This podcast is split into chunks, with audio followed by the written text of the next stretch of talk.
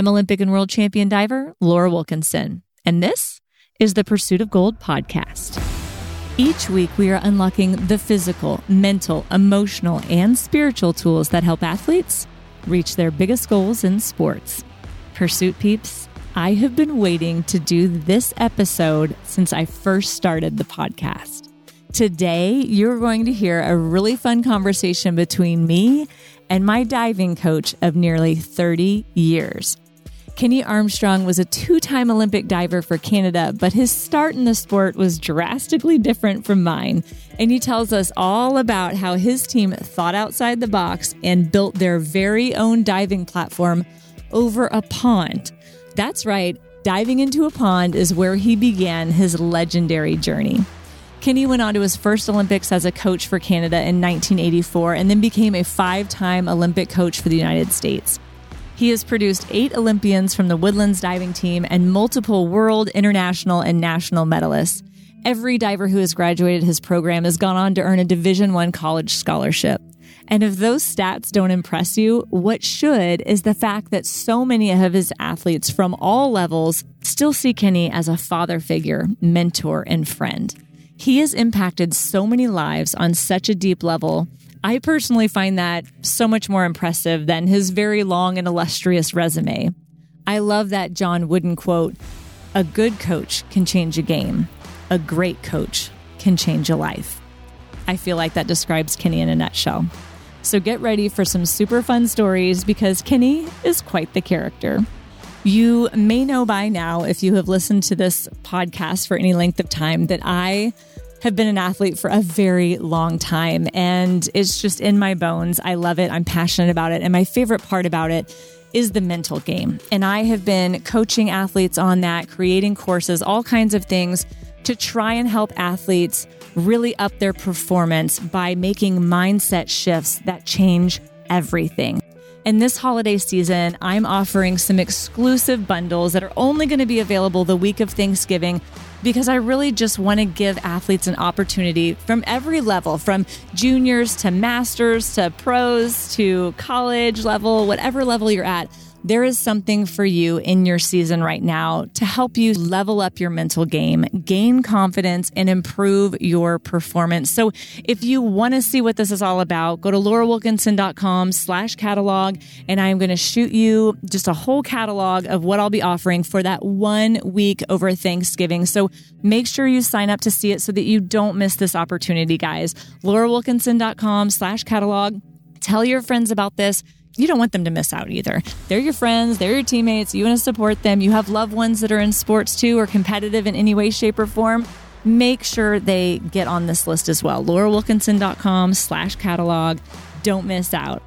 All right, I believe that there's gold in your future, so let's dive on into this special episode with Kenny Armstrong. Okay, I am so excited to say this. Kenny Armstrong, welcome to the Pursuit of Gold podcast. Finally, I know we've been talking about this for a while. A so long time. Yeah, yeah. Great. I'm so glad you're here. Okay. So for those of you who don't know, Kenny has been my longtime coach for almost 30 years. That's, wow. that's crazy. That is crazy. Every time I think of how long I've been here, it's just bizarre. So, yeah, in a good way, though. Yeah, it is. it is. Well, I want to kind of start with your background on how you got into diving because it's not traditional. It's a little bit different and it was up in Canada. So, tell us a little bit about how you started dipping your toe in the water. All right. I know for a fact that my first dive well, I'm sure I did a fallen or something, but my first big dive that I did, I was four years old. I did a front somersault off the three meter, and I don't think I landed it very well, but I made it to the side of the pool, which was beginning swimming. And normally they, they have you swim like 50 feet and then over to see if you can be in the deep end, but I wanted to go off the three meter. So that's my first dive. Then I dove for a swimming coach by the name of Dave Neely, I think, or McNeil or something like that. And then Marnie Tatham started a diving program seven miles away in this in the town of Woodstock. Yeah, she was at a YMCA and we had a 14 foot buckboard. And what's a, wait, wait, wait, what's a buckboard? Well, that was before the, the Duraflex. Oh, okay. Okay. So, Like and it was metal straps. I can still see it. It was metal straps. It wouldn't bend at all. Almost I mean, like a plank. like a platform. but the ceiling was so low. I remember the first time I ever did a, a reverse dive, my hands and my feet went through the ceiling. Oh, so, and, the, and I think the water was like, I don't know, eight feet deep or something. Anyway, that was where we started and we built from there. We, you know, once we got into three meter, we had to go to Waterloo and then tower. If we wanted to do platform, we had to go 15 hours away. So, and Marnie had six kids. oh, wow. So her husband, a very innovative guy, his name was Sid, and uh, he got tired of her traveling with all of. I complain about going an hour and a half yeah, to College yeah, Station. I know. That's, that's I mean, when we went for platform, it was a weekend, so he, and Sid didn't like staying back with with six of the kids. Anyway, we what he decided to do was they had, uh, I think, about six or seven acres of land and a big hill down to a a spring fed pond at the bottom of the hill. So his concept was let's dig this out to 18 feet. My father, Huck, worked for Ontario Hydro, which is the power company there. Mm-hmm. So dad called Ontario Hydro to see if we could get, you know, the electrical, the big tall wires that are out on farmers' fields. You can Yeah. see. Well, the, the metal part that, that the wires connect to, we inverted, we took it down, inverted it, well, took it down, put it back together, inverted, and leaned it out over the pond. And we had 10 meter, seven meter, five meter, three meter platforms, two three meter springboards, and two one meter springboards into the pond. So Marnie didn't have to travel anymore and we could train there, except in the winter. What, was it stable? It was the best tower I've ever been on in my entire life. Seriously? It was, it had this little whip at the end Oh, so you got so little you got a little ding, you know, and Oh, you nice. could get things moving really well. The, the weirdest thing about diving in the pond was on a really bright day, sunny day, you would be lining up for an entry off the 10 meter. And because of all of the sediment in the water, your shadow would come toward you. Oh, weird. And you, and you'd be looking at this and lining up, and the shadows coming at you, and you'd kind of duck it. It was, and then trout were in the pond, so you could, they'd come up to the top, and Did you ever hit a fish like going yeah, in? oh yeah, so yeah. It was it was amazing. It was that was the greatest thing ever. And I mean, I basically moved out there, Mm-hmm. and uh, Sid went and got two cabooses, put them into like a dormitory with twelve beds in each one of them, and we ran camps out there. It was great. Wow. How long did you train out there? Well, all summer. Like like for a couple of years? Like Oh yeah, I, I I left and went to Montreal in 1976, but before that, I was I was at uh, uh, 75. I went to Montreal. wow. So you did serious training there because you Oh, yeah. were an alternate on the 72 team. Right. So you, you were you training there up and like through that Olympic trials and stuff? When the heck was that built? I'd have to look it up, Mm-hmm. uh, and we could look it up online. But I'm I'm sure it was right around the early 70s that we did that. So yeah, that is so crazy. it was pretty wild. It was pretty cool. That, very cool. Yeah. A little bit different than my my start, but I'm less less exciting there. But I want I want I do want to talk about your Olympic experiences as an athlete too, because you went to three Olympic games and they were all very very different from each other. So 72, 76, and 80. Right. So walk us through kind of each of those. So 72. What was I? I was born in 53. So what is that? 19. Was that? Yeah. Really? I was 19. Yeah. Wow. Anyway, I was an alternate on that team. Mm-hmm. So I didn't stay in the village. We had a, another village that we stayed at, but back then it was the, the Olympics were so, no, it wasn't as political. Mm-hmm. And actually Germany went above and beyond the call of duty to make this, uh, Olympics because they wanted the world to forget the world wars and all that. So they went above and beyond the call of duty to just make this thing the most amazing things. The security, there was, yeah, I could walk into the thing, no credit, credentials, nothing. It was beautiful. And then the Palestinians hopped the fence and went in and did that thing with the Israelis and, and it changed not only that Olympic games, we were there for that. Mm-hmm. I mean, the Israeli camp was right across the street from the Canadian pavilion. So, I mean, they saw the guy with the mask on. Oh, wow. It was bizarre. once that took place, the whole games changed immediately. They almost canceled it. And then, Was that before the competition started? yeah, Oh, wow. yeah. They almost canceled the whole games because of it. But then they, I remember, I can't remember who the head of the US or the International Olympic Committee was, but stood up and said, these athletes would want us to continue. Hmm. And which was probably true. Mm-hmm. I mean, if they had a vote, I mean, they were gone, but uh, if they'd had a vote, we'd have been probably still going. So, and I'm sure everybody that's in this, it was competing had the same, mm-hmm. same attitude. Anyway, that was a tough time, but then it turned into a beautiful Olympic Games. So it was good. Did everybody kind of come together after that? Was it? Yeah. Yeah, but but it affected the Olympics. Yeah. because now it's re. I mean, we had Mexico with the black athletes with the fists up In 68, right? That's the one before, yeah. So that was kind of the first time I remember anything political in the Olympic Games that we saw. Mm-hmm.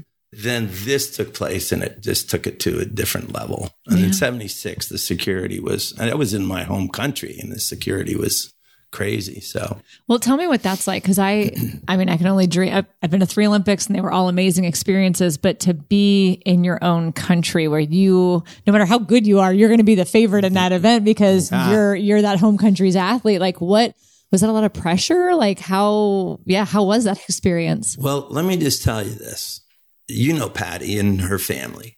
So her dad was an astronaut. That's right. that's Kenny's wife. For those of you who don't know, she was also my teammate and synchronized partner for a while. well, her her dad was an astronaut. He was on two space shuttle missions and right wing conservative, very straight uh, Marine. And here I am, you know, older than his daughter, and I was terrified the very first time I ever met him. Terrified because I mean, here, this is his baby, and I'm going, uh, you know, and I'm like, oh my god. Well, that was the scariest thing. The Montreal Olympics was the really close to that. because, Fair example. Yeah, that's exactly right. So, I mean, Montreal, if we had 100 people at nationals or Olympic trials or maybe 200, it would have been something special. Here you got 20,000. Mm. And we've never, I've never seen that. I've never dived in front of that before. You get 20,000 people in the stands. And I, I, I'm going to back up just a little bit. The six competitions before the Olympic Games on my front dive, I used to get really jacked up and we had to do front dive, back dive, reverse dive, inward dive, and front dive, half twist. That was the, everybody. Like all the con- basic ones at the beginning. Yeah. So I always started, I, you had to do it in order. Mm-hmm. And it was a front dive layout and the six competitions before, including the Olympic trials. I would be so jacked up and going for it that I would do a front like three quarters. It would, I, land on your back. on, right on my back. And I, all of a sudden now I'm, I've given up, you know, 60 point or to 40 points or whatever it is that you get for a front dive. So now I've got, I'm in Montreal, 20,000 people, all the TV cameras, and they announce Ken Armstrong, Canada, and this roar. They don't know who I am, but they know I'm from Canada. This roar came out, and I had long hair, and it blew my hair. I'm standing at three meter. I was so scared and went off and got seven and a halfs on it, seven and a half eights on it. So that, yeah, uh, the I, the breath was let out, and then I'm, and I was doing great, perfect. Get to gainer two and a half, hit my hand on the board, and drop out of, Oh, the- no. out of potential for uh, yeah final. That that's all right. Oh man. For, for for those who don't understand diving lingo, we do the really basic. Well, they used to do the really basic dives at the beginning, and so a front dive straight. I mean, it's like you know, it's kind of like a swan dive, I guess you would say. So it's super simple looking, but it requires a lot of control. And so if you're really nervous, it's really hard to control. So. Yeah. Oh man. When I get nervous, I don't back off. Some people, I go crazy. Like I get jacked. You like up. it. yeah, I kind of like it. So I get over enthusiastic about it. Mm-hmm. So So coming out of that experience, because you were gung ho going through for another quad, going to another games, like what what was your takeaway from that Olympic experience going forward? Well, I finally found out that I could be competitive on an international level. I did pretty well at nationals and, and Olympic trials, but I finally, I, th- I think the year of 1980, I know I beat Greg in his home pool in? Mission Viejo. Yeah. Yeah. On it was a That's big bragging rights right there. I'll, I'll tell you One what. time, take Yeah, it. te- I'm, I'm done. And it was uh, it was a team competition, and it was in Mission Viejo, and I a girl by the name of Linda Cuthbert was my partner, and we split a tower list. Mm-hmm. She had a couple of rough dives, but I dove really well, and my points outscored Louganis's, and I was. I thought, Well, I have to let you know, Greg was on the podcast. He was like episode three for Oh, anybody wants he? to go listen to it. Yeah, but um, he di- he didn't mention you in it. Just sorry. you didn't mean he wasn't excited when he got me. No, no, he, he didn't even mention it. I'm I'm sorry. Well, maybe we'll have him back on and see if we can uh, analyze the two of you. Perfect. That's perfect. Uh, no, so okay, so you know you're competitive. You're going into 80. You feel good. Walk us through those those days, like trying out for that Olympic team, and then what followed. going through going through that year i think in every international competition i was in i was in the top five. So 1980 was going to be a really good year for me. I, I, there was no way i was going to medal. I'm not that good. But finaling i would have died and gone to heaven if i had a mm-hmm. final on olympic games which would have been fantastic. And we didn't know but we didn't know up until the end of June, I think. We'd already got, we'd already made the team on, I'd won both tower and the Already had trials and Yeah. everything. So, W- was there any like hint of what was going on? Was yeah, there- you could hear because, I mean, we're next door to, the United States. So Mm-hmm. you know what's going on in, with the news. But I mean, imagine this. They go into Afghanistan. The Russians go into Afghanistan, or the Soviets at that time go into Afghanistan. And that's why we boycott Mm. because they're in Afghanistan. Two years later, where were we? We were in Afghanistan and we were fighting the same thing. And so it's so insane for me. And I, everybody says we have to separate politics and sports, but it's impossible. Mm. You can't do it. And so you just kind of truck along and do it, what you can do. And, and I mean, think about that. I, I mean, I made two Olympics before that. The guys that had never made an Olympic Games, that, and there was plenty in the United States. A lot of my friends in the States only made that Olympic team and they never got a chance to go to it. It was really, really sad that that took place. And then four years later, the Russians did the same thing to us Right. in, in Los Angeles. So right. So nothing good came of it. No. for sure. But what did you guys do instead? Didn't you end up doing some other kind of yeah, championships? Tell us about that. We went to China for three weeks, or sorry, yeah, three weeks, and then Japan for a week. So, and because China boycotted with us, mm-hmm. and so did Japan, and so we they we went over there. The whole Olympic team went over there for. We were three weeks in China, one week in Japan, and we met up with the American team. After we did our three weeks, we all got together in Japan, America, Japan, and Canada, and had a competition there. And then they went on to the Chinese end of things and we came home. So it was a month. We were gone a month Yeah. and it was, it was very special. It was a great time, but not, Not anything like the Olympic Yeah. Games. Well, what was your decision after that? I mean, did you uh, were you immediately like, "Well, I'm done," or were you going to try again, or because that I mean that that really kind of throws you off when like that's your plan is to compete. I want to do this here. Like, what do you do next? When I moved to Montreal from Ontario to help pay for my tuition there, I coached for them and I found out I love coaching. So I get all the little guys that were on the team and I, that was my responsibility. So I found out right then that that's exactly what I wanted to do when I was done. So as soon as 80 was over, that's exactly where I was headed. So my first gig was uh, University of Calgary and was there for five years. Didn't you coach at the '84 games for Yeah, Canada? yeah, we won gold. That's so crazy. The first time I ever coached, I, I didn't coach Sylvie. Donald Dion coached Sylvie, but Mm-hmm. But you take the gold. bragging rights. I I will. mean, you got to. That was the first Canada's first gold medal in diving ever. That's so cool. Yeah, it was great. So we won a gold, and then the next games I go to, I take you to, and we won a gold again. I'm, I'm like, what?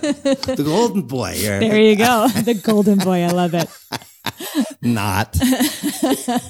So, so you got into coaching. You loved it right away. You knew that was going to be your thing. What kind of because you have since then obviously it's been a while. You you've become this amazing coach. You're kind of like a legend, you know, in in diving for coaching. I think I think you are like the man. Wow. In my very biased opinion, I will admit. But like where how do you know? Because I, I, feel like okay, when I when I started diving with you, it was '93. So you'd been coaching a little while. Was a long time ago. But like when I first told you well, you made me communicate. I was not a good communicator and you like made me sit down and tell you what my goals were. And I was very, very terrified to admit to you that I wanted to go to the Olympics because I had wanted to do that in gymnastics when I was eight years old. But I fessed up and admitted it to you and was just ready for you to laugh at me or tell me that's ridiculous or whatever. And you didn't. You like didn't even bat an eye and were like, okay, well, if you want to do that, we have to do this, this, and this. And it was just like, what there, there's like I can do that like that's a thing I can do and and you had been to the Olympics so I was like well surely he knows but like like were you always that confident in your coaching or how did you get there or was I just 15 and like wow this guy really knows his stuff well, you know well first of all if my body I'm not a dive. My I don't have a diving body. How tall are you? I'm six two and a half, and and most was, divers aren't. no, and my fighting weight was 175, which is a pretty good weight. Mm-hmm. But I mean, there's no way I should be doing that. So if I can do it, uh, somebody with talent will like you for definitely can do it. So the only reason probably that I made it in Canada was everybody else plays hockey. So there were two divers at that time. So there you go. Process of elimination. no, but seriously, like at, at what point were you, I mean, were you confident in your coaching abilities or did you just really enjoy it? Or like how did this whole thing kind of progress to you? Because like i was telling my husband last night that that you studied psychology because you wanted to coach and that was like a really smart move on your on your behalf. And then you know my husband made a, a comment like well do coaches know that psychology is important for coaching? I mean yeah. which i think is just of course it is but but tell us a little bit about that because maybe coaches aren't understanding that concept? Well, I think obviously coaching has changed over the years and the way people used to treat athletes and how they could do whatever they needed to do to get the people to get to that point is one thing. I think that there was a different way you could do things. So that was number one.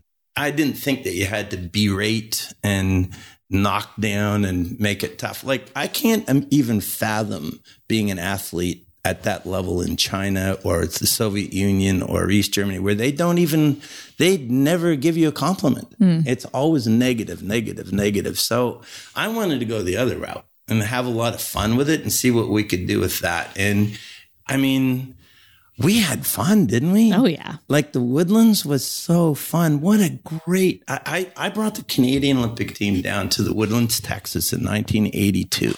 The 80 team came down. I was a coach at that point in time, but there was kids that, that had made the world championship. And I looked around when I got here. There were, I think there were 15,000 or 18,000 people at that time.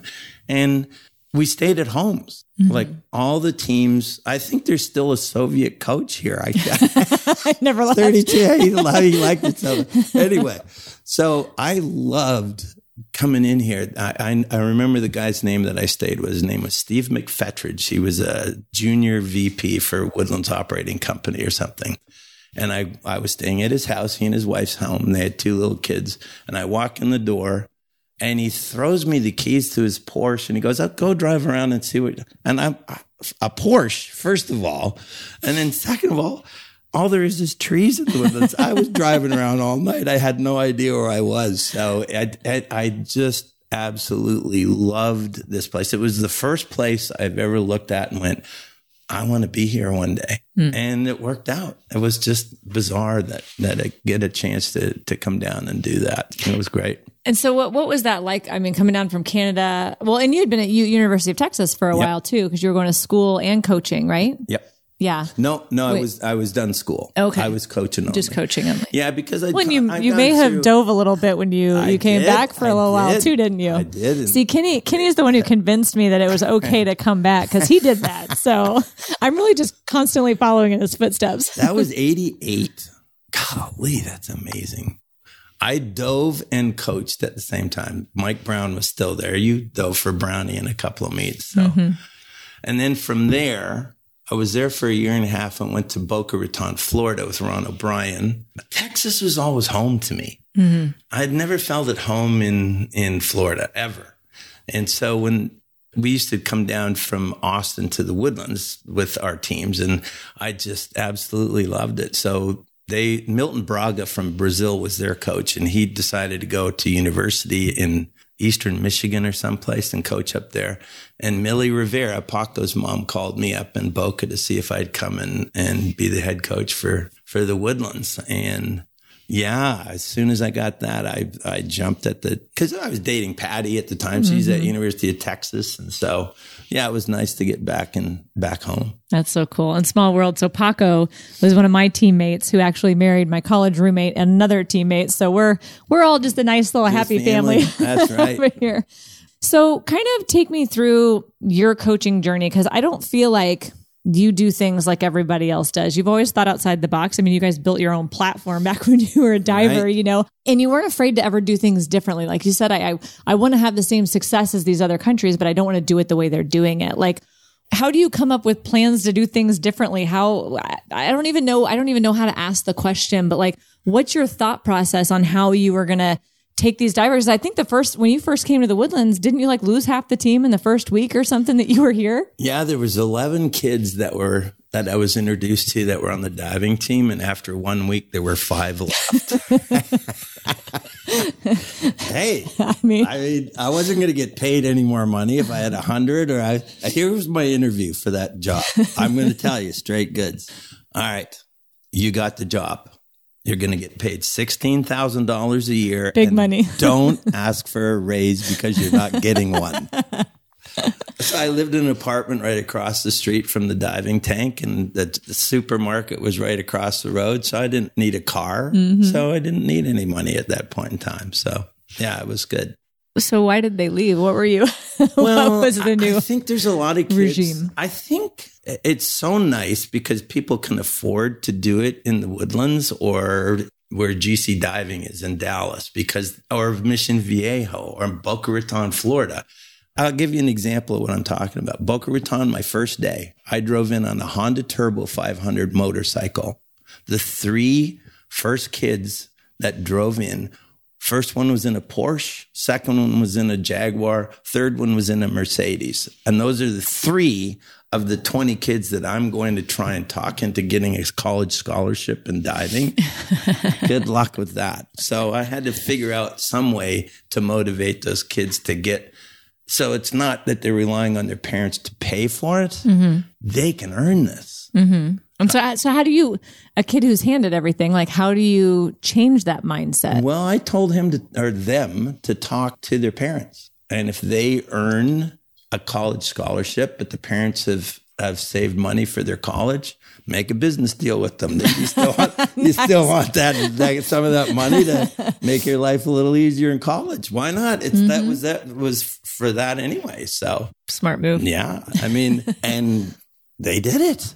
Mm-hmm. It was great.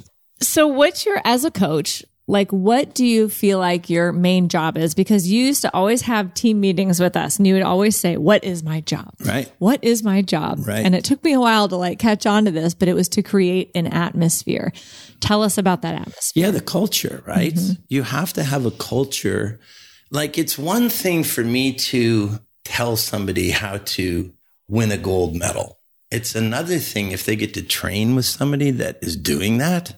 Like, think about the kids that you've trained with over the years, and they're in there every single day watching you do it. You're a gold medalist. So, how it's right there. I don't have to sell it. And think about who we had on the team back when you started. So, if you can get one or two people thinking, they don't have to be the best, but they have to have that drive and that motivation. And every day they come in and it's fun to go to work and it's fun to do this stuff. And then all of a sudden, oh my God, Laura or Chuck or somebody won the national championship. Oh my God, they made the, oh my God, they won an Olympic gold medal. I mean, it builds on itself. And that, that is my job is to create something that not, it doesn't matter whether you do it what matters is whether you come in and you train to do it. That's mm. what, that's what I think is the the secret. I like that. It's like the integrity with which you are doing your daily activities and that you're putting the effort in. And yeah, I always tell you this: what wins every single time? Every competition that you're in, they always win. consistency. Correct. Mm-hmm. So if you are going to be consistent, you're going to have a lot of success, I think. Mm-hmm. I totally agree with that. But how do you, so you get a couple of people on the team that are working really hard, that are, that other kids are looking up and, and aspiring to, but you're always going to have that one kid that's a cancer, you know, that's like just kind of this cancer on the team that's super negative, that's trying to bring everybody down. There may be a handful of them. Like, how do you deal with personalities and attitudes like that? Well, how I deal with them now compared to how I dealt with them then. Yeah, you're a bit of a total, softy now. I am totally soft now. then it was, that's why we went from 11 to five. You, you don't handle it. You just don't deal with them. Mm-hmm. I mean, they're going to bring your program down. That's the culture. And I'll tell you when it really picks up. And that's if you have a national champion or a really like one of the top divers in the world and you kick them off. Mm-hmm. Because everybody else sits up and goes, Holy mackerel, if they're gone, right? I better shape up. Yeah, because exactly I'm right. And yeah, no one's safe at that you point. You can't, you can't let a successful what we call successful because they win in gold medals be in there ruining the culture mm-hmm. because does, they're bringing their own. Does that happen a lot? It happens more if you bring it a, a kid from another program that hasn't come up through your program to see what's going on. They're bring there's a reason that was successful over there and then came here and like after having not success? necessarily successful over there. They could be unsuccessful, but they want to move to your program to be successful, mm. but they bring in what was acceptable in that program. Same with gymnasts. Mm-hmm. I mean, when you were diving, I think 90% of the kids were ex gymnasts. So I look for that because they, it cuts our workload in half because the kids already know what their bodies are doing. And like, if, if you have an extended ballet background or gymnastics background or trampoline background, that's what I look for mm-hmm. for kiddos. Now, there's Nancy Lee never did gymnastics. She made the. She did a little bit of it, but yeah, she was six when she started diving. Yeah, so she, she did at the same time. I think a little bit, but yeah. Uh, all right. Well, but there's kids out there that don't have that background, but they still become successful in in that. Normally, divers and gymnasts, trampolinists have the same mindset. They want you want to find the kid that is on the monkey bars at school or climbing trees and mm-hmm. flipping around in trees. There's like a certain kind of acrobat, that's exactly yeah mentality and, or something, and no yeah. fear. Mm-hmm. Well, there's fear. We just go anyway. it's it's more respect than fear. sure, that that's point. a good way of putting it. exactly. Okay, so I want to kind of get more into the because I, I think you you have such a different approach than a lot of coaches on the mindset and on how you handle things, both in training and in competition. You know, and I love one of the things you used to tell me all the time is like, hey, look, I can tell you everything I know. I can hold your hand and walk you up the platform. I can walk you all the way out to the end and I can hold your hand. I can tell you everything you need to know. But at some point, you have to do the dive. Like I can't do that part for you, you know, and you've always got these great, you're really good at, at putting things in a perspective and in a way in which like we can understand, you know, as a, as a child or, you know, as an athlete on our level, like how did you and, and maybe that's just part of knowing each diver's each athlete's personality but like how do you break down so well for us and paint such a good picture for us to understand what it is we need to do to make those changes i think a lot of that comes from people that you've dealt with in the past and a lot of it is what you don't want to do mm. you learn a lot of, of what you don't want to do and so you have to think of a different way to do it. And so, you know, there's coaches that I've had in the past that I definitely wanted to change how they did things. Mm-hmm. And that was their attitude toward their athletes. Mm-hmm. And then there was like Marnie was like my second mother. Mm-hmm. And so I learned a lot of what to do with her. But then there was things that she did that I wanted to change as well. So it's just experience from what you've gone through in your own personal life, how you grew up in your family. Mm-hmm. And I don't know exactly how it worked. And I like people. Mm-hmm. I don't like being around a lot of people, but I really like people. You yeah. know what I mean? yes, I do. Like I won't go to like opening ceremonies or closing ceremonies because I get this feeling like claustrophobic, yeah, almost it's too almost, many people. Yeah. yeah. So, but I love talking with people and joking with people and mm-hmm. having a great time with people. So, and I think that came from my family. They we're very huggy and we're, mm-hmm. you know, I mean, family reunions where there's hundreds of peoples and, and they we're hugging one another and just having a great time. So I, I grew up that way. Well, I think you're you pay attention to like what you were saying, like what you saw here that you liked and you wanted to implement, what you didn't like, what you wanted to change. Like I think the fact that you didn't just notice that, but you you made plans to like implement something, you know, whether to implement this or not to implement that in the way that you were coaching and Right. and dealing with people. I think that's really because a lot of people notice those things and they don't do anything with it. I, it sounds silly, but like that's what we do. We're like, oh, I didn't like that, but then Right. we don't do anything different to change it. So there's there's a, another thing that, and I don't, I'm not adhering to this, but uh, most coaches sit down and they plan out workouts every single day, and I do that, but I don't stick to a plan. I know exactly where I want to go with it because I've been doing it for so long that I can see stuff that needs to be done. But if I write it down and we don't get through that workout, I feel like the workout is a failure. So, for one reason or another, if it's written down and I look at it and we don't do it, I feel like we Didn't accomplish something. didn't yeah. accomplish yeah. it. Yeah. Whereas if it's not written down and I know exactly what we need to work on, and a lot of coaches, I know I dove with Hobie and I learned this. You got to do three a piece, three a piece, three a piece. Don't do more, don't do less, three a piece. You know what I mean? Mm-hmm.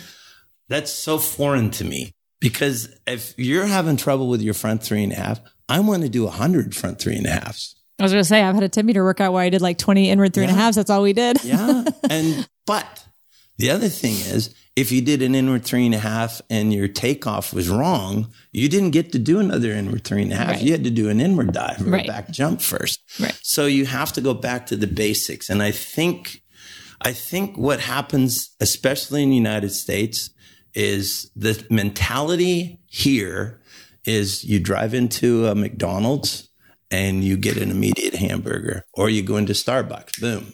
Instant gratification. instant gratification. And so no one, and that's what we've taught our kids. Mm-hmm. And so when they have to break it down and learn how to do and put time into doing specific things so that it does the basic for the dive or mm-hmm. for the sport, if they've missed that or they hurry through that, it's like a house with no cement foundation. It's going to crumble. Right. No, I think that's a really good point. A- And I like that too, because I, you know, you'll say like, okay, well, we're going to do three or four a piece of these, but then if we're in the middle of workout and, and I do two really good ones, you might be like, go ahead and move on because I want to get to something else. And we end up doing like eight of those. And I, it is more fluid and it's not written down. I, I, I get what you're saying. Cause almost on the flip side of that too, when you have goals and like you're making your goals for the season or for whatever, like there's something about when you write those down Right. it makes it very real and very concrete and it's like it's powerful and so interesting where where that can be used for good and then where it can actually take you out it's it's almost like a a ritual kind of thing like a, or a what's the word i'm looking for baseball players do it all the time uh like but they wear their same socks every day because they think they're playing Oh, well yeah. superstition Ah, superstition, superstition, it's kind of it's kind of the same thing when you get superstitious, like if I follow this plan, it's going to go exactly right. But if I veer off here, Right. you've derailed yourself. Well, really, all you've done is put that in your head, Right. And you've talked yourself out of doing it. So if you do one thing wrong in your head, you know you're going to fail. And so it's it's really the way you end up processing things, not so much what's written down or what's not. It's the way you're thinking about it in your head. Right. I think that when you sit down, and we normally do this at the beginning of the year, we normally go, what I like to do with somebody with like it's an Olympic athlete like yourself, I like to go eight years down the road in my mm-hmm. mind. Mm-hmm. Go eight years down the road on where you think you need to be at that point in time and then work backwards. Mm-hmm. It's, if I was a golf coach, I would start off on the green mm-hmm. and a putt a foot away from the hole and teach them how to make sure that, and then five feet away, then then work your way down the fairway, then work back to the because a putt a foot long is exactly the same meaning as a drive 350 yards. So know that before you know the this and mm-hmm. that's how i kind of look at at diving i'll go to like what we did in in Athens. Mm-hmm. You came out of the water after placing fifth at Athens and went, I'm coming back. And you did it the next day.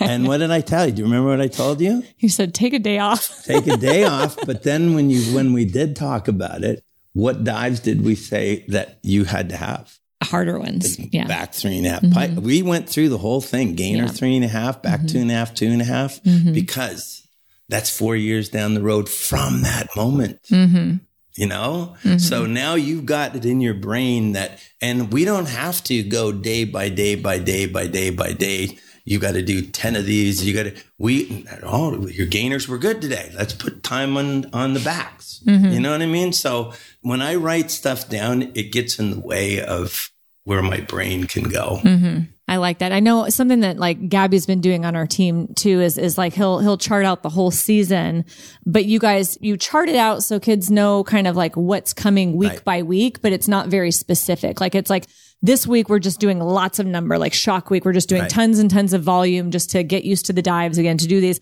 This week is like detailing. We're working on fine tuning things, but you don't put details to it. So Right. you kind of know what the point of it is, but but we keep it loose enough to like be flexible. And, and I know you've said that too. Like we've gone through times where you're like, you guys come in and I can see that you're shot.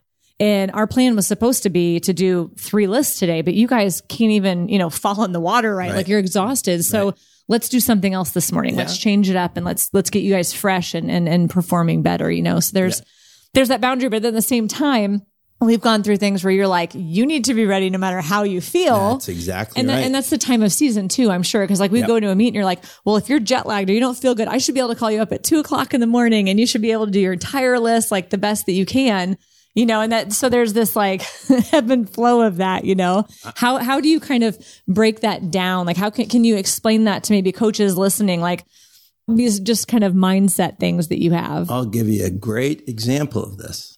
And I'm not mentioning any names, but what was Beijing? Was that 2008. 2008? Mm-hmm. We're, we won the Olympic trials. That wasn't even close, but we had to be competitive ready and had to go back for another camp. Mm-hmm. And you blew your tricep out. Yeah. That would never have happened in my program. If you'd, if you'd have made the team, then let's back off and let's get ready for the the, the gold medal round. I don't want to go be competitive competitive ready. Yeah. Who the hell wasn't going to be competitive ready? This is the Olympic trials and the Olympic games. So writing that down to me, there's other coaches out there that God bless them. Do it because that's how you do it. I can't operate like that. I have to be, I'm shackled if I'm like that. Mm-hmm. Yeah, no, that makes sense to me. What now do you when you get to know your athletes, like just from like a personality thing, because uh, that's something that I think really sets you apart. And as I've watched documentaries and things and other coaches, something that has always resonated that people seem to say about all the greats from different sports is that these coaches knew each one of their athletes so well individually and how to push their buttons or how to back off when they needed to back off. Like they knew how to operate with each person where they were at. And like you do that really, really well. Is that really like individual people and reacting to each individual person? Like when you've got 60 people on your team, how do you do that? It's exhausting. it is. I mean, that's the hardest thing about coaching is that part of it right there. It's not the actual going in and doing the physical work. That's, mm-hmm. that's tiring. But the exhaustion comes from, think about this. Go to a meet. I'm just, I'm just remembering all these teenage girls that were on the Oh team at the same God. time. Like, this is a- why you guys, this is why he lost his hair. Exactly like three right. months after I started, it was gone. Everybody thinks I shave. I, no, they're coaching girls. there you go. Yeah. I, I like people. So I'm going to study what people are all about and I'm going to see like there was moments with you that I could try and talk you into getting out of a mood that you were in. Mm-hmm. But there was like dark places that you would go. and I I could be talking till I was blue in the face and it's not going there. So I just put my hands up and let you deal with that. And I'd come back the next day and it was fine. So you have to know your people mm-hmm. and they have to know you. Mm-hmm. And and they have to there's got to be trust, there's got to be respect, there's got to be and there's a lot of times where that that doesn't take place. So Well, and on that note, so I want to bring up a really good example. because you did know me really well in 2000 and you were willing to go there and push the buttons, you know, and so we're in the fourth round of five dives in the final. I have taken the lead from the Chinese. Apparently I'm ahead by like a point or something at, at that moment in time after the third round. I didn't know this at the time. I just knew I was in the hunt. And I had my hardest dive coming up that I'd struggled with since I broke my foot and that batteries of my headphones died. So like I'm, I'm totally in panic mode and I'm like, Kenny's going to calm me down. I'm going to go talk to Kenny. He's going to make it all better.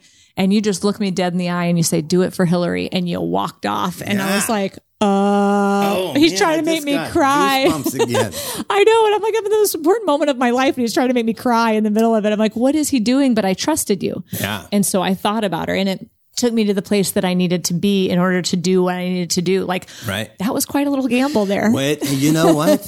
and that's what it comes down to. When it comes down to winning or losing, you got to throw it all out there. Mm-hmm. And if you don't, then don't expect it to happen because magical things happen and then crappy things happen.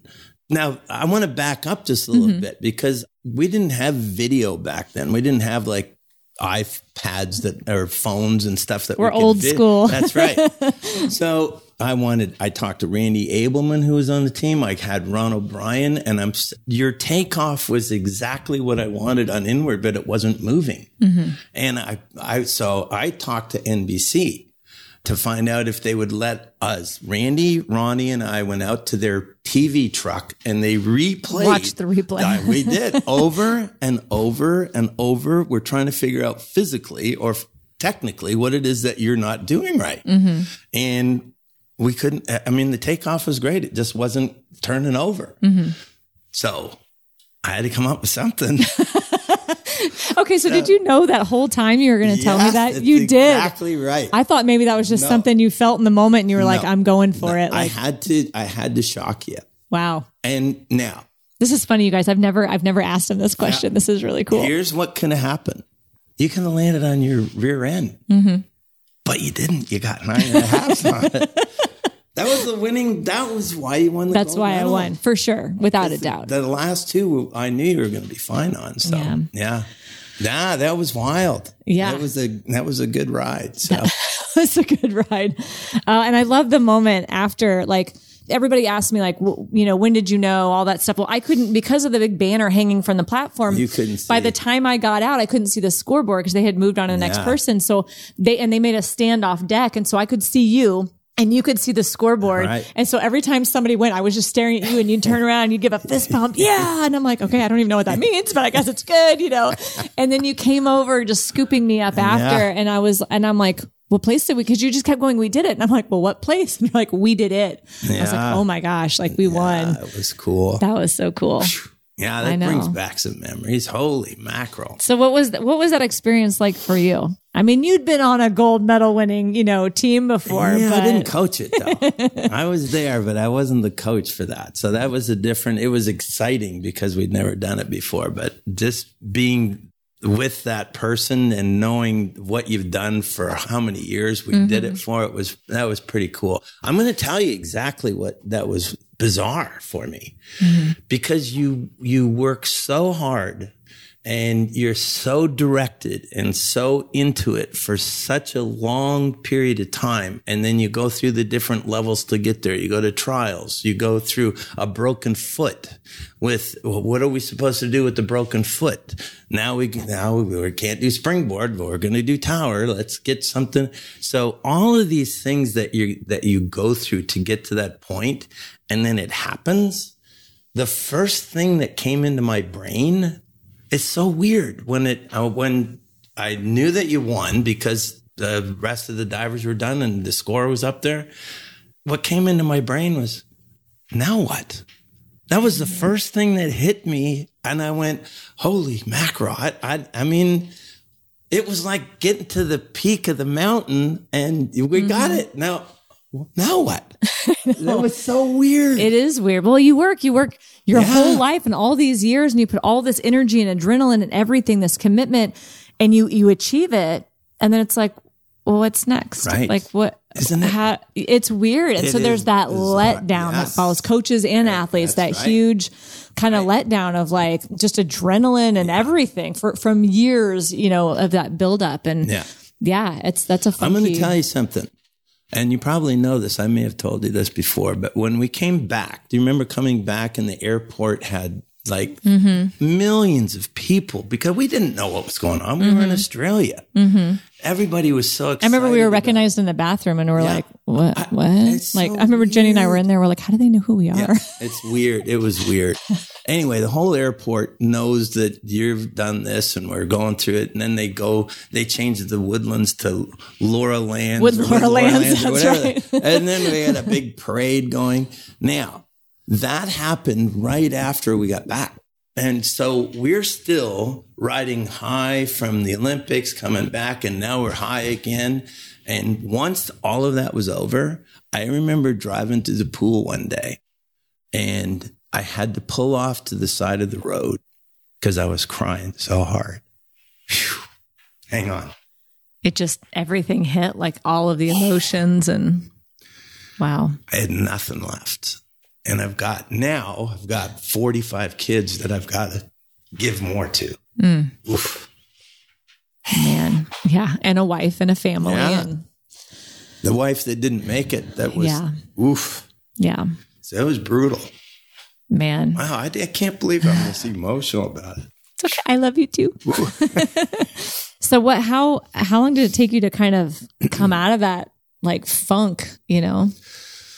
I'm going to say three months. Yeah. At least three months. And I remember talk, calling Vince and calling Ronnie O'Brien and telling them because I mean they've got doctors for you guys. They got sports psychologists that oh I'm having trouble with this or that, and they'd sit down. Who do the coaches go to? Mm-hmm. They don't have them for them. So. Yeah, I called every friend going, I don't know what the hell's going on. Mm. And I think Ronnie told me, here's how you handle this one foot in front of the other every day. Just go to work every day and it'll come out. You'll come out of it on the other side. But it was brutal. Yeah. I know I'm trying to think of where to go to from there. And that was, uh, Yeah, that was, uh, God, I didn't, I can't believe I got that emotional about that, but it was. I had to drive off the side of the road because I had nothing. And I, ta- uh, the other person I talked to about that was Cynthia Potter, and I was explaining to her, I don't get it. I, I mean, I'm, she says, here's what's going on. You put so much into what you did at the end of it, you had nothing left. You were empty. Yeah. So what are you supposed to latch onto? And now you've got your whole team, you've got your family, and you've got more that you have to give, and you got nothing left to give. Mm-hmm. It was bizarre. Well, I think it's a good reminder too. I mean, and I know that's one of your favorite sayings, like it's, it's the journey. It's not the destination. Yes. And I think that's so true because from my perspective as an athlete, and it, it I feel like it resonates with what you were just talking about. But you know, you, you spend all this time, all this effort, you go through all the ups and downs of everything. You stand on the podium, you get the gold medal, you get this thing you've been dreaming about since you were eight years old.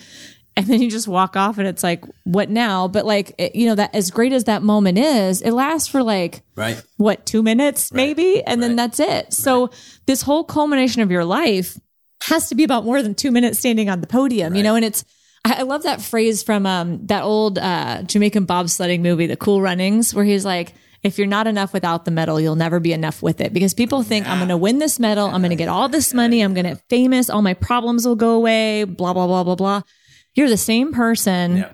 After the podium that you were before. Now there's just a lot more on you. So it can make things a lot worse. You know, it could make some things better, but it really just puts more stuff on you. Oh, so does. if you don't know who you are and you're not in a good place before that, it's not going to make it better. It's going to just make things spiral out of control. Like I've, I've, I've talked to gold medalists who were so angry afterward because they didn't get the fame. They didn't get the contract. They didn't get what they thought was coming to them, you know? And it's like, wasn't it about the performance? Like, wasn't it about the th- just doing the thing? Like, like doing the thing needs to be the reward. Like that's what you wanted, you know? All the other stuff, if it happens, great, it's extra. But like the journey to get there and accomplishing that, like that's important.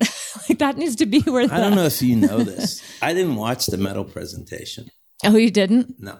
I didn't even know. I they just whisked I me was away. out- I like I didn't even know what was going on. I was out in the hall. Yeah. No, that was your moment. Yeah. That's how I felt. Yeah. That was cool. It was hmm. so cool to watch that. And think about think about what we went through. Like that year you broke your foot in three places and your Olympic dream's over. Bull crap. It's over. No So way. so let's get into that. So yeah, a, a lot of you guys know, and can you just mention that that I shattered my foot in three places about three months before our Olympic trials, which was about six months before the Olympic Games itself. And we forewent surgery and cast it the way it was. I had a bone protruding underneath it, so it was even when it was you know quote healed, it was still very painful to to walk on and jump off of. But Kenny, you thought so far outside the box. I'm not, I'm really good at implementing. Like, if you give me something to do, I will do it. I will do it 100%. I can execute it really well, but I am just now getting better at thinking outside the box and being creative. But you were just immediately, you had like all these plans. Okay, well, we can't do this. So what else can we do? We can do this. We can do this. Let's try this. Let's do this. I mean, you were just full of ideas. Like, where did that stuff come from? I have no idea. I don't. I have no idea because it. I'll get into this a little bit too. It's weird, but in a situation like, I've always said, if an airplane, a jet, if you're on a jet and it runs into trouble and the pilots are shot or they're dead, you want me on that plane because I will land that. I get really clear hmm. when it's an emergency situation. My mm-hmm. brain goes really clear. And I don't know why. It's always been like that. Mm-hmm. And so I do it and I'll get that stuff done. And then afterwards, I, I fall apart. Yeah. But, but I mean, from that moment forth, it was all right, what do we do? So we, you had to do your dives underwater because you mm-hmm. couldn't put any weight on it. So you had to do know the come outs.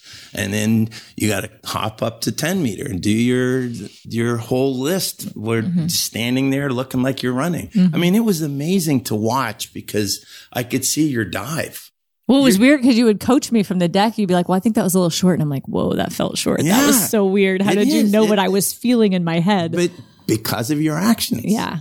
And that's what's really cool when you get to know somebody, what they're going to do and how they're going to react to stuff Mm-hmm. like that. So yeah, I, I love, I guess thinking outside the box. I, I don't know if I told you this. You weren't, I think you were not diving at this point in time. Maybe you were. I can't remember.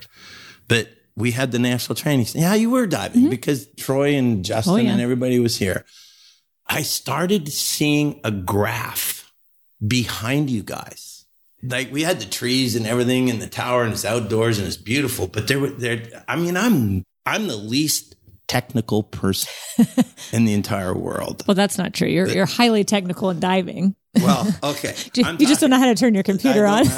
Don't know how to do computers or phones or anything. So why this graph came out behind you, but I could see where your hips had to be, where your feet had to be inside that graph. It was the weirdest thing, and I think it just popped in because I th- I think that the responsibility of a national training center, you better get your job done here. And so mm-hmm. it was really intense. And, and if you remember back then, I was, we were cranking, we put mm-hmm. six kids on the team. I know. Holy mackerel. It's a big, yeah. That was it. That, I mean, how many divers are there? There were six from here. We were like half the team. Yeah. That was amazing. yeah.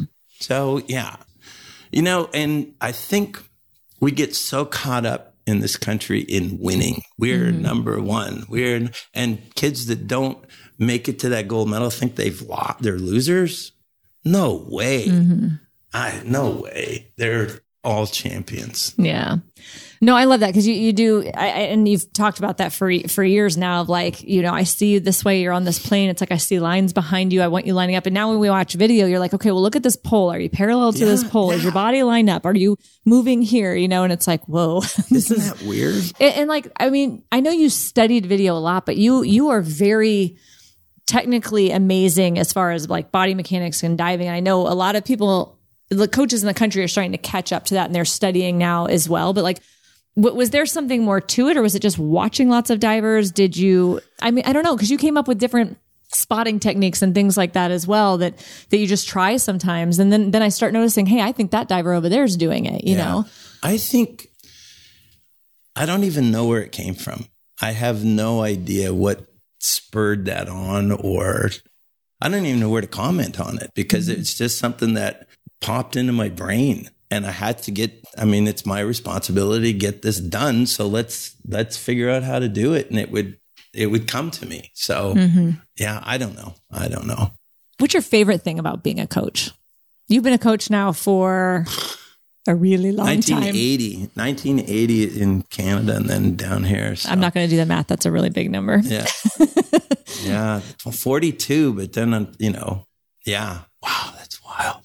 Wild. So what, did, what would you say is your favorite thing about coaching? Well, I think diving is a, I'd probably, if I was a golfer, I'd be into the same kind of thing, but I love, I love the feel of diving. I love the feel of the freedom of it mm-hmm. and being able to jump off a board and do three and a half somersaults and come out and rip the entry. I mean, mm-hmm. that to me is like so foreign to most people. Like, who cares? And mm-hmm. yet, Uh, when I watch it or I feel it, it's like the coolest thing. And I don't know how to explain it other than how it felt. Mm. So, so, when you watch your divers, do you feel it with oh, them? Every single one of them. And I'm exhausted at the end of the day. well, you've been working I, hard. Yeah. Yeah. Think about it. You got 20 kids that you're working on. Doing a lot of dives for practice. that's right. That's right. So that's the big thing I think is just the, the feeling that you get when you like your gold medal was unbelievable. But I get so excited about a lesson kid that just did a front dive for the first time mm-hmm. and didn't belly flop. Mm-hmm. I'm like, I'll do a back somersault on because it's so cool that this kid finally. Well, you know, I have to tell you, one of the and one of the coolest moments for me, and, and I love competing. I am a natural competitor. I like want to be the best. Like that is just, I'm driven that way. It's just totally ingrained in, in my DNA or something. So I love that. And I love being in the competition. I love the pressure. I love all of that. But the way you make practices so exciting because like nobody else could be at the pool. It could just be you and me and I hit a dive and you're freaking out and it's so exciting and it just it made me realize like that just doing the thing is such an accomplishment and such a good feeling. And I think one of the best memories I have is that for like five years, I was supposed to learn a back three and a half. I kept leading it up. We are getting ready, but then a meet would come. We'd go back to an easier dive, back to back to an up pike. And then I'd lead it up the next year and then I'd go back. And so for like five years, this went on and I never learned the dive. So in my head, it built up like it was this big, scary dive that I couldn't do just because I hadn't done it. Right. But finally the, the day came and it was like, this is going to happen. I had to relearn how to spot and everything. You were pulling me in the belts. Like we went through everything that, that could go wrong or whatever and what I was going to do so that didn't happen. And, and I was going to trust you. You're going to call me out. And I, I have never been more scared for anything in my entire life, but I trusted you. And I remember going and sort of seeing it, but you called me and I landed on my head and you were so excited. I felt like I had just won every Olympic gold medal that ever, you know, could, could be grasped. Like it was the, probably one of the best feelings of my life. And then that opened the door for me to do so many cool things after that. And that like, wasn't a meet. It wasn't a medal opportunity. It wasn't anything. It was just doing this thing that I thought I couldn't do. Yeah. And the courage you gave me and then the accomplishment I felt like I had after that, like that was all because you like enabled me to do that and you showed me how to do that. Like that's such an empowering thing that you're giving to somebody as a coach. I honest to God don't think about it's about you. It's not about me. It's not, it's about Hank and it's about Chuck and it's about you know what I mean? Mm-hmm. That's, I think, is so important to keep grounded so that you're not expecting anything. Mm-hmm. Uh, the expectation is let's do this for tens. Mm. I don't care that you get the gold medal or you know what I mean. Just that. You just want us to all be our very single, best. Just yeah. do the best job that you can do, and if I can help, I want to help. And that's why I think we all feel like you were not just our coach, but you were like our second dad. You know, you were that father figure, that mentor, that friend. You were going to be our cheerleader no matter what. And that's why I think even 30 years later, like we all just still love you and are so fond of you and have such great memories with you. And I, I feel like that's why we've all gone on to be so successful because you taught us all these things through our sport. And I think, I don't think coaches, especially like junior level coaches that maybe don't have the big pedigree in their resume, you know, like, cause they don't get all the accolades that an athlete goes on to do like later in life. But but coaches are such a valuable part of an athlete's life, not just in their sport, because the things that you teach us and enable us to do, Right. like help us be champions in life. And I think that's just That's amazing. That well, thank you. I, I, anything that I can do to help on that stuff, I absolutely love it. So yeah, that's great. Well, I appreciate you saying that. well, so what, what advice would you give for any coaches listening? Like, what advice do you have for them to be the best coach they can be to help their athletes accomplish their greatest potential? If you look at our program and look at it, what is it that across the board that we preach every single day? Gabby's having a hard time with this and it's really fun to watch because I'm going to try and help him and it's it's fun to see him not changing but adding his flavor to it. And ju- just for you all that know, Gabby was an old teammate of mine, and uh, he is now the head coach of our of our local program. And Kenny has kind of given him the reins and is now coaching underneath Gabby. so I it's work kind of the big Gabby transition. now. It's a great. It's great. And Gabby it. was also on this podcast a few episodes back, so go check his episode out. Yeah, this that was. It's been cool. But think about what our whole team. What was if you could use one word to describe our team? What was it? Family. Family's huge. I think fun. Oh, definitely fun. So mm-hmm. don't lose the fun in the sport. That's what brings kids. And when they get too serious about it, that takes the fun away. So you've got to be obviously serious mm-hmm. or you're not going to make it. But you have to also be very careful that you keep that fun aspect and trying to be funny all the time and humor all the time. Holy man. I But he tries his best, guys. I guys. do.